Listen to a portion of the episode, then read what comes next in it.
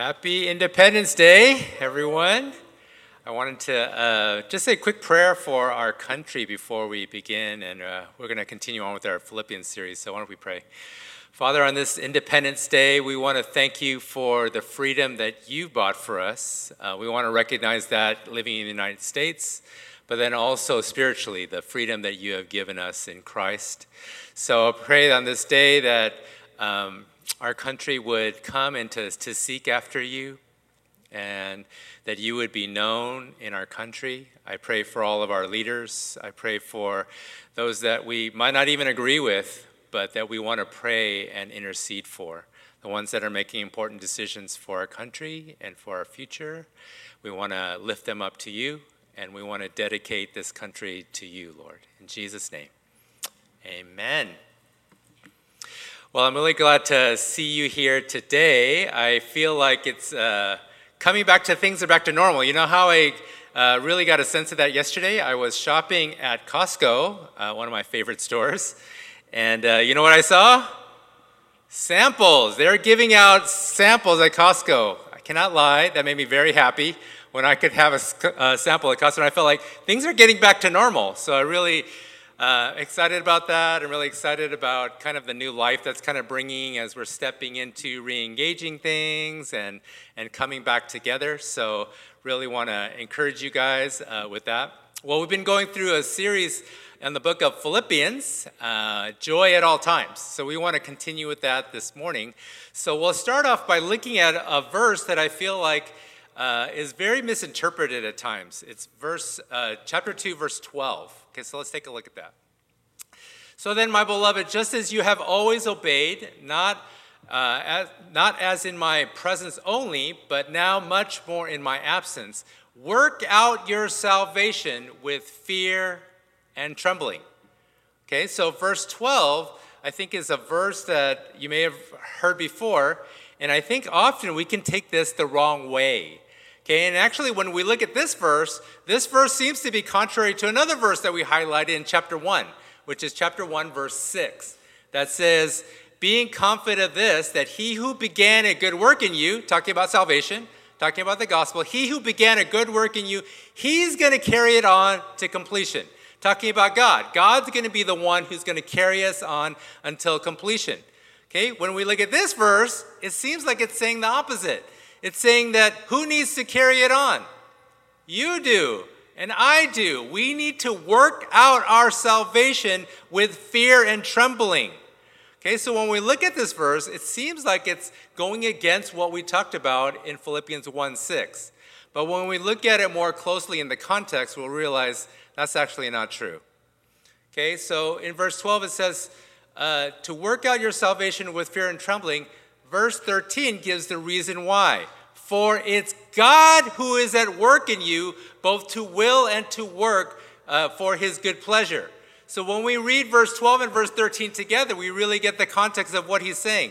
You need to work out your salvation with fear and trembling. Why is there fear and trembling when we're working out our salvation in the sanctification process? Because God is present. He is the one working inside of you.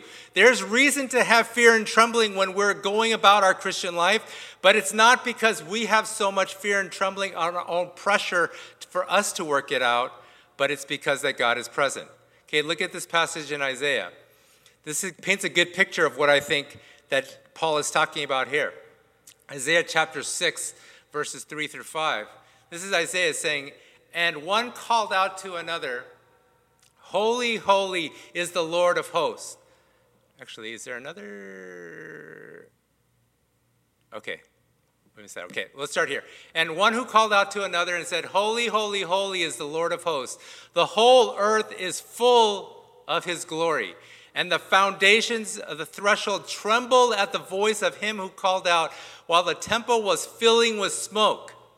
Okay, when you look at this passage in Isaiah 6, it talks about Isaiah seeing the Lord on the throne. And the verses right before this said the, thro- the, the throne is getting filled with his, the robe of his temple. And when we look at this idea, it's is Isaiah getting a picture of seeing God himself. And look at his reaction. He says, Then I said, Woe is me, for I am ruined. I because I am a man of unclean lips and I live among a people of unclean lips for my eyes have seen the king the Lord of hosts. In Isaiah chapter 6 we get a, a glimpse or Isaiah gets a glimpse of what it's like to actually see the Lord. And it's terrifying to him.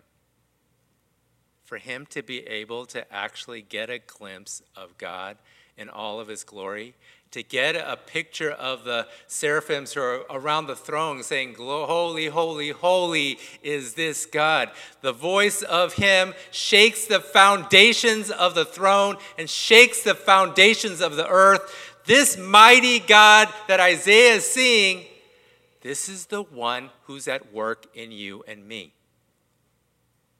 When we look at Philippians chapter 12, uh, chapter 2, verse 12 and 13, there's reason that we have fear and trembling when we're working out our salvation.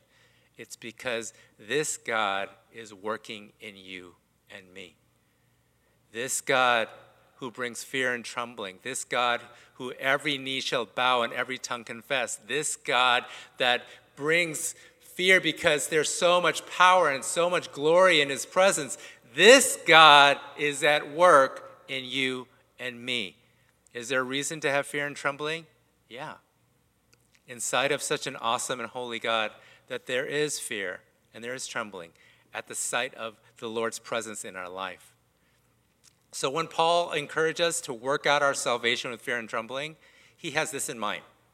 He's saying, work out your salvation with fear and trembling because you need to recognize who's at work in you.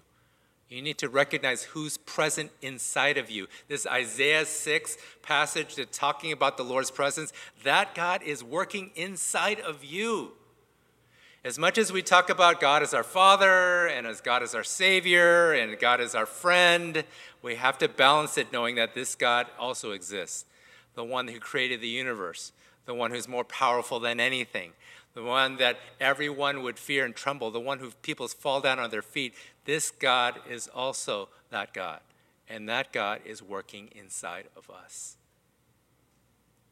That's an incredible privilege to know that this God is working inside of us, that we need to recognize that. This is important for us when we think about our Christian life. This is important for us as we're thinking about the sanctification process. After you become saved, what does the Christian life look like? We have to keep this in mind that this is what the Christian life looks, looks like, is that this God is at work in us. Okay, and it's important when we look at the, the next part of this section. Let's look at the rest in Philippians uh, chapter 2, verse 14 to 16. It says, Do all things without grumbling or disputing so that you will prove yourself to be blameless and innocent children of God, above reproach in the midst of a crooked and perverse generation, among whom you will appear as lights in the world, holding fast the word of life, so that in the day of Christ I will have reason to glory, because I did not run in vain or toil in vain. Okay, so Paul is getting really excited here. In fact, all of this we just read is one sentence. Okay, it's kind of a run on sentence for those of your uh, English people. Okay, so my wife would point that out. This is a run on sentence because Paul is just so excited. He can't stop, he doesn't pause, right? He's talking about us being a light in the world, being a light amidst this world that's full of corruption, that's full of perverse uh, perversion, that we're going to be a light in the midst of this kind of world. And I think that that's true for us. Even celebrating the United States today, that's true of the United States. That's true of the state we are, probably more so than I can remember in history. But when we keep this in mind and thinking about us being a light, we have to have the right picture of us being a light. Okay, so let's take a look at this other passage that's kind of similar. It's in Matthew chapter 14, uh, uh, Matthew chapter 5, verse 14. It says, You are light of the world. A city on a hill cannot be hidden. Okay, why do I point this out? Because Jesus says we are the light, similar to Philippians chapter 2. But then look at this verse. John 8 12. Then Jesus again spoke to them, saying, I am the light of the world. He who follows me will walk will not walk in darkness, but will have the light of life. So when we look at ourselves being the light, we're only a light because He is a light. So, whose light are we shining in this perverse and crooked generation? Whose light are we shining when we're the light of the world? We're a city set on a hill. Whose light are we shining? We're shining God's light. And that's really important for us because if we think we're shining our light, we have the wrong picture. Okay, so I don't know if you've ever been to like a concert or an auditorium where they're like, okay, this is back in the day. Back in the day, they had like lighters, right? And then you'd have a lighter and everybody had the lighter on. But now what do they use? Everybody uses their cell phone, right? So they put on their little flashlight and everybody kind of flashes their light and they're all kind of going back and forth. It's kind of cool, right? You look around the whole stadium and everybody's got the little light. And that, that could be the picture of what you're thinking about when, of the, the church and all these Christians. We all have our little light, but if we all come together and put all our little lights together, it kind of looks bright. It kind of looks like cool. It kind of illuminates things. And if that's the picture that you have that the Bible is saying, that's a wrong picture. That's not what the church is about. The, the church is not saying that we are this little light that by itself is so little you could barely see it. And if we could only just put all our little lights together, then maybe we could shine something that could, the world could kind of see. That's not the light that we have. Let's look at this illustration. Okay, so I remember I was walking in the mall by my house, and I don't know if, you, I don't know if you've ever seen this. Okay, so this mall by my house, I saw this bike, okay, and then this bike, you can get on this bike, and then you could pedal, and you could charge your cell phone. Okay, so you can kind of plug in to this one thing on the thing. You, you pedal as hard as you can, and it generates electricity. Okay, man made electricity. So you're going this bike, and then you're riding this bike, you're riding this bike, you're riding this bike, and then generates electricity. Okay, so I kind of looked up this thing, like, what, how much electricity can you actually produce riding this bike? Okay, so I looked it up, and it, it said if you were to ride as hard as you possibly can for one hour, it could light up a typical average house for five hours. And I was like, wow, that's pretty cool. So, okay, so think about it. If you were to ride this bike and you were to go nonstop for a whole hour, for 60 minutes, and you were to go nonstop, pedaling, pedaling, pedaling, pedaling, pedaling, pedaling, pedaling, pedaling, pedaling, you could actually generate enough electricity to power an average house for five hours. And he's like, well, that's pretty good. Let's compare that to the sun. One hour of the sun's power can power a house, that same house for 11 billion years. That's the difference between our light and God's light. And I want to ask the question what kind of light do you have? When you view yourself, what kind of light are you producing? What kind of witness do you think you have? What kind of thing do you carry? When you go out into the world, what are you carrying with you? Are you carrying your own light? And if you think you're carrying your own light, then there's a reason why we're so powerless. There's a reason we don't want to speak up. There's a reason we don't want to open our mouth. There's a reason why we're so afraid. There's a reason why we feel like the things that are going on in the world are more powerful than God. They're more powerful than our faith. They're more powerful than the Christian beliefs. There's a reason. It's because of our wrong perception, our wrong view. We're thinking that we have the little flashlight on the iPhone, that that's the light that we have. Is that what Philippians chapter 2 says when we are shining bright? Is that what Jesus says in Matthew 5:14 when he says, "You are the light of the world"?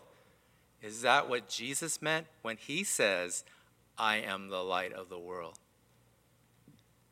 I don't think so. I don't think so.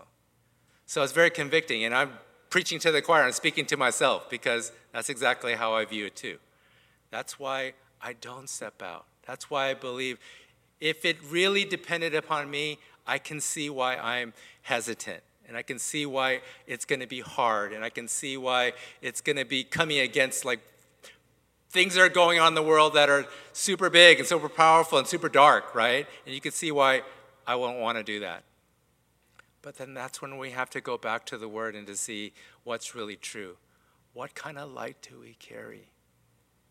Do we carry our light or do we carry God's light? It's a difference between these two pictures here. It's a difference between this, where you work super, super hard and then you can generate a little bit, or is it like this, where you're actually doing nothing? The sun is doing everything. But the question is Are you receiving the Son? Do you have the Son alive in you? Do you have the God of Isaiah 6 living inside of you? Do you have God's presence, the one that, that spoke a word and created the heavens and the earth, that spoke it into existence? Do you have that kind of God inside of you? Or do you have something man made where you're doing it and you're manufacturing it? Do we have that kind of light? Depends on how we're viewing ourselves and how we're viewing God. Look at what Paul says here. He says, We're going to be a kind of light. But what's interesting to me when you look at verse 14 is the kind of light that he talks about. Let's take a look at that. He says, Do all things without grumbling or disputing, so that you will prove yourself blameless and innocent, children of God, above reproach in the midst of a crooked and perverse generation. Among you will be pure as lights in the world. Okay, that's a mouthful. But it's interesting to me is look at how he's saying our light is going to shine. This is kind of interesting. He says, Do all things without grumbling or disputing then you're going to be this kind of light. And I'm thinking, really? If we're just not grumbling, if we're not complaining, if we're not disputing, that's going to be a light? And I was thinking, that doesn't make any sense, Paul. What are you talking about here? But then I was thinking about it a little more is what is he really saying? He's saying, don't do this, don't grumble and don't dispute, don't do those things. But if you're not doing those things, then what are you going to do? What's the opposite of that? What's the opposite of grumbling and complaining? It's thanksgiving, it's gratitude, it's recognizing those things when all the things are going bad, when all the things that are going in a dark place. Then you're going to be a light. And this is important. The reason I shared a lot before I share this last part is we have to recognize what kind of light, because when we're talking about thanksgiving and gratitude, what I mean is a supernatural thanksgiving, a supernatural gratitude. Okay, let's look at an example. This example is in Acts chapter 16.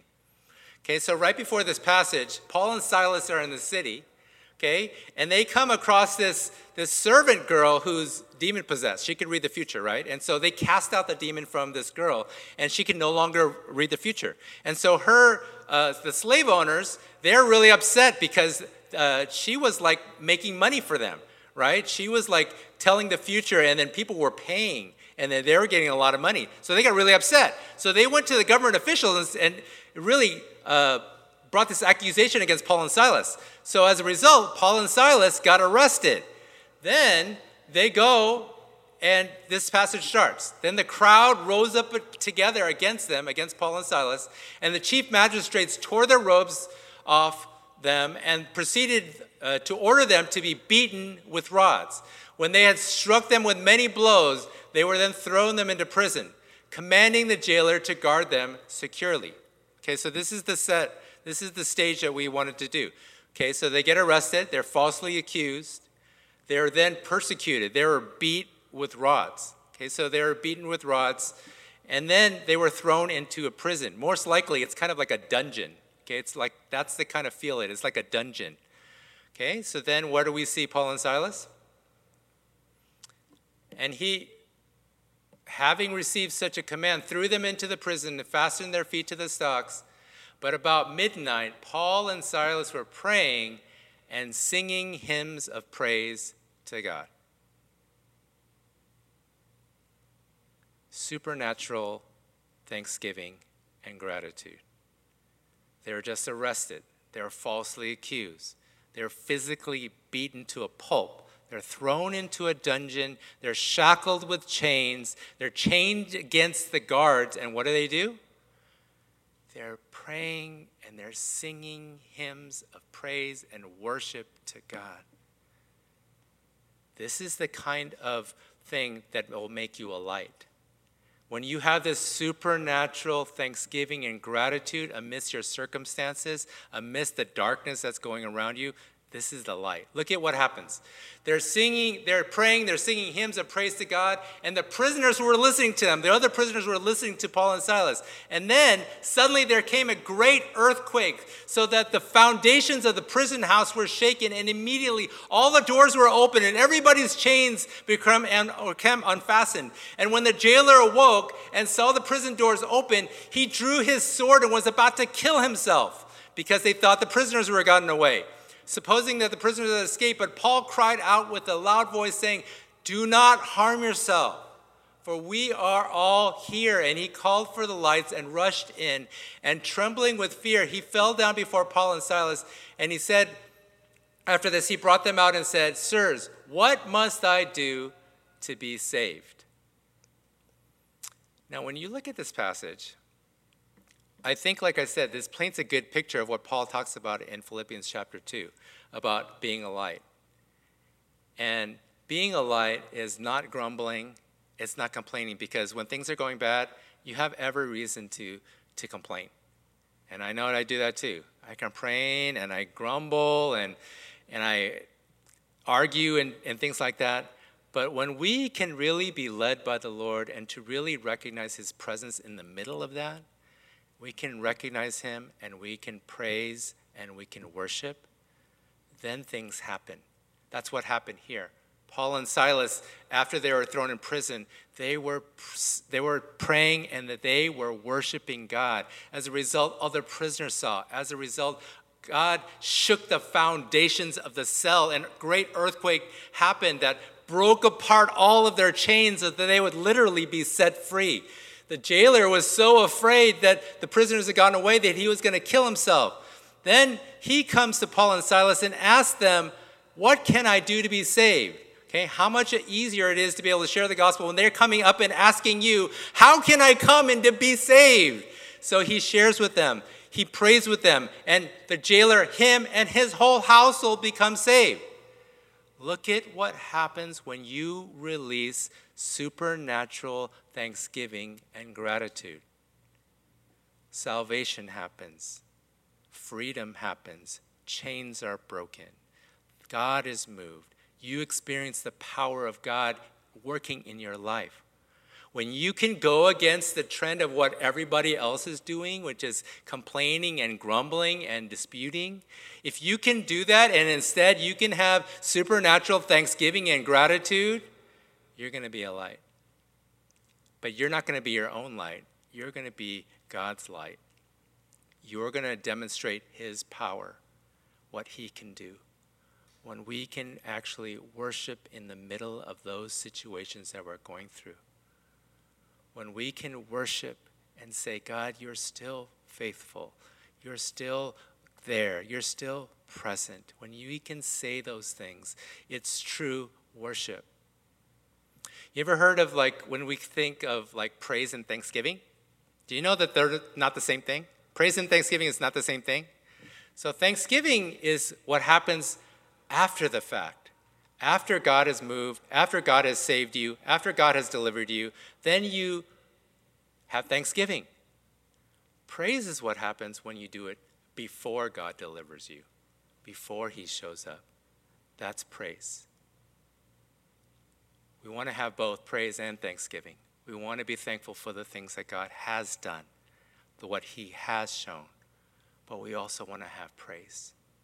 We also want to thank Him before He does those things, before He shows up. In the middle of the dungeon, when we have the chains, when we're in the dark place, when we release that kind of praise, God's presence and power shows and people will say witness, and people will see. So I just want to invite you to do that today, you know, as we close and uh, as we pray, to to recognize and to release that. So, Father, we want to just invite you to come right now. Come be with us exactly where we're at.